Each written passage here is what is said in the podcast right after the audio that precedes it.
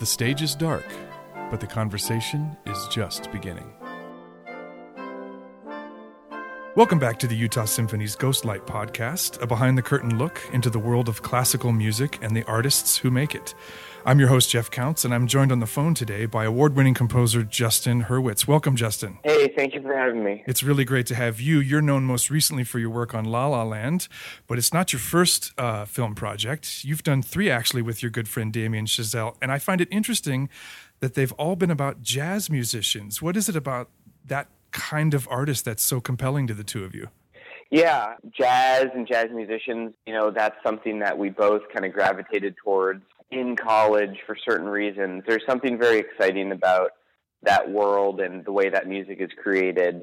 The way that, you know, obviously there's an improvisational element to it, which is really fun to shoot. I know he loves shooting it Yeah. and sort of capturing what it, what that is. And yeah, for me, writing it, there's a there's a, a thrill there, just the way that you get to, you know, you you arrange it to certain degrees on the page, but then there's just things that happen when you when you lay it down that you couldn't have ever expected. You know, Yeah. um, the drummer does things that you never would have written, polyrhythms that you never would have written. There are obviously solos where the notes you wouldn't have written. There's there's just ex- all sorts of exciting stuff. The way the pianist, you know, comps it and sort of colors it with those chords. Um, there's just all sorts of you know stuff that you, you lay down certain foundations and then you let them be geniuses, and that's very exciting.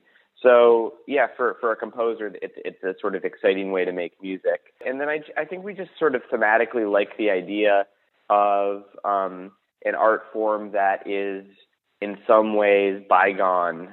Not a lot of I mean, obviously jazz certainly lives on. There's a very strong uh, jazz world and community today, and jazz has turned into other things that It you has, may or may yeah. not call jazz. But there's something about the people who still do play what we would call old school jazz being um I don't know, it's a very romantic idea. It's like they're just attracted to a certain kind of music that has a dwindling fan base, but they just love it and they're going to be ambassadors of it. And that's that's just an idea that seems really poignant. So he's he's made a couple of movies about that. Uh, it's a it's a nice idea. I could tell from your from your Oscar speech for La La Land that you really have a lot of appreciation and take a lot of inspiration from the musicians you work with, and you thanked them specifically, which I thought was great. And you also talked about the actors and how their work on screen inspires you as you're composing. And it got me thinking about how, as a film composer, you've got to take all these disparate elements, all these inputs, and synthesize them into a single voice. What's that like during the creative process? Is it a challenge? Is it a thrill? Is it both? No, it's it's definitely it's all of the above. It's a challenge and a thrill. And I did, you know, sort of, I guess, allude to the actors when I was talking about the people whose work was on screen, but really I was talking about um, more than than just the acting. I was talking about the production design Right. and cinematography and the costumes and the editing, which is work that is on screen, and Right. all of it really, because uh, you know all the colors, all of the textures, all of the pacing of it, um, on top of you know the emotion that the actors bring to it, all of that is affecting the score, is in influencing the score, is is um, you know, and the score is really working in conjunction with all of that, and I think that's that's ideally what you want is you want a score that kind of you know is really sort of symbiotic with the picture and isn't just sort of slapped on top and isn't just doing one thing isn't just adding one emotion or just and helping and you know adding one you know layer of tension. It it, it should be kind of in dialogue with everything that's going on visually you know and aesthetically with the movie. So i was really i truly was um you know taking my inspiration from all all the artists that added anything on the screen. Um, Yeah. it's it's a very exciting process. Um, I had a particularly involved and exciting process on this movie because it was it was a musical. Right. So I was on set for all of it, which is not typical for a film composer. Right. So I got to actually uh, get to know all of the department heads and and um, crew and the people who really made the movie and and it was really exciting and there was again because it was a musical there was really a like a back and forth between departments that you don't normally have you know because the the camera department was having to tailor certain things to music and then obviously later music was tailoring things to the shots but there was always a dialogue. You know, I, there were certain moments where I remember shooting A Lovely Night.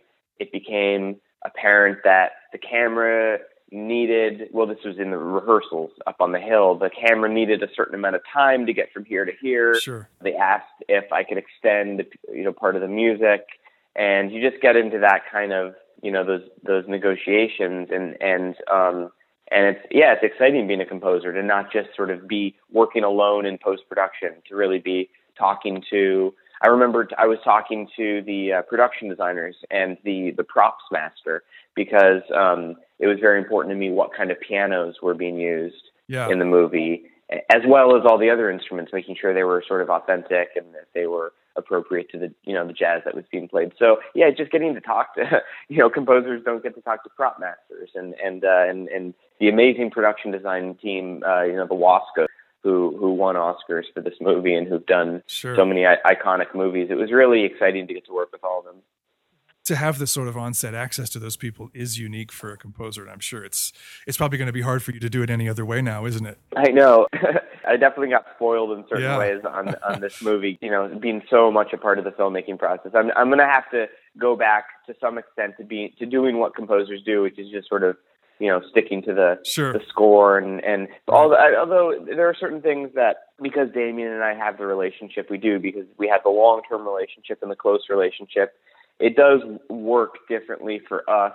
I mean, his next movie doesn't shoot until October, Mhm. and I'm, I've already been working on the score for a couple of months Uh huh. um, which which is which is very unusual. Normally, a composer doesn't come in until you know well into the editing until you have like a real cut. until there's score, stuff to but- look at, right? Ex- exactly. I and- can't imagine the experience having been any different because the music is so integral to the story, to the development of the characters on screen that I can't imagine you applying it after the fact. I mean, there are certainly composers who do work before earlier than that, but um, I don't know because Damien and I go back so far, and because we talk so much, we've just figured let's just start as early as possible. So, but it's it's just nice sort of being involved early. La La Land just premiered at the Hollywood Bowl as an in concert version. What does the movie watching experience gain from this live aspect, in your opinion? Uh, I mean, I thought it was an inc- incredible experience because I was conducting. I did not get to see the show. Sure. Um, the audience loved it. Such such great reactions, you know, coming from the audience behind me, and then you know I read you know some great, you know, people seem to really love it. I read some reviews of it, and it was really gratifying for me to get to show people, you know, kind of how the music was made and the people who made it and what goes into making a score. Because I think a lot of people when they're watching a movie sometimes they're the score is certainly affecting them. It should be affecting them but they're not necessarily aware of it. They're not necessarily like listening to it listening to oh yeah Right. that's an oboe and that's a bassoon and and then likewise when they buy the soundtrack maybe they listen to it more Right. closely but they may not be necessarily thinking about exactly you know the, the, what it the the musicianship it took to make all of that music they're listening to, but to get to actually see it in front of your eyes, you know, Right. I, I assume anybody who came to the show had already seen the movie in a normal way in the movie theater or on home video. So um, I it, it, Mhm. it doesn't bother me that maybe they were paying a little more attention to the, the musicians on stage and the movie is, is playing behind them, so they can also enjoy the movie. But it- to get to see what all those musicians bring to Right. it, and, and not just the jazz musicians who, who are doing incredible things, and the pianists. We had Randy Kerber, who had recorded all the original piano, which was incredible to watch. But just all of the members of the orchestra, all the woodwind, Ah, great. you know, family, and and who who get so much expressive moments. It's a score that really kind of features musicianship and expressive playing. So to get to see all these handoffs of melody between you know flutes and and, and clarinets and oboes and, and English horns and bassoon, it, it's really nice for the audience. I, I enjoy that the audience gets to see that that choreography between the musicians and how they're sort of handing gestures to each other and how they're in dialogue. Strings get a lot of really sort of emotional gestures and emotional moments, and so for people to get to see that with their own eyes um, at the bowl, and then now in you know in in, in Salt Lake City, and and uh, it's it's it's exciting. We're thrilled to be doing your music here, and I think that it's going to be a really great experience. You know, tickets are selling well.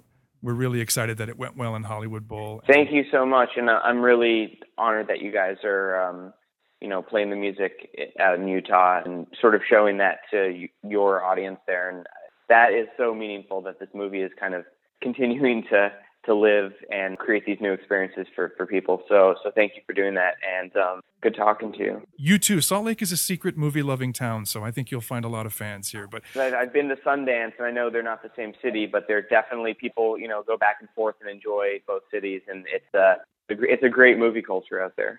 Absolutely. Justin, thank you so much for being on the Ghostlight podcast. It was a real thrill to speak with you today. All right, thank you for having me. The Ghostlight podcast is produced and edited by Chad Call. Utah Symphony Utah Opera season sponsor is the George S. and Dolores Dore Eccles Foundation.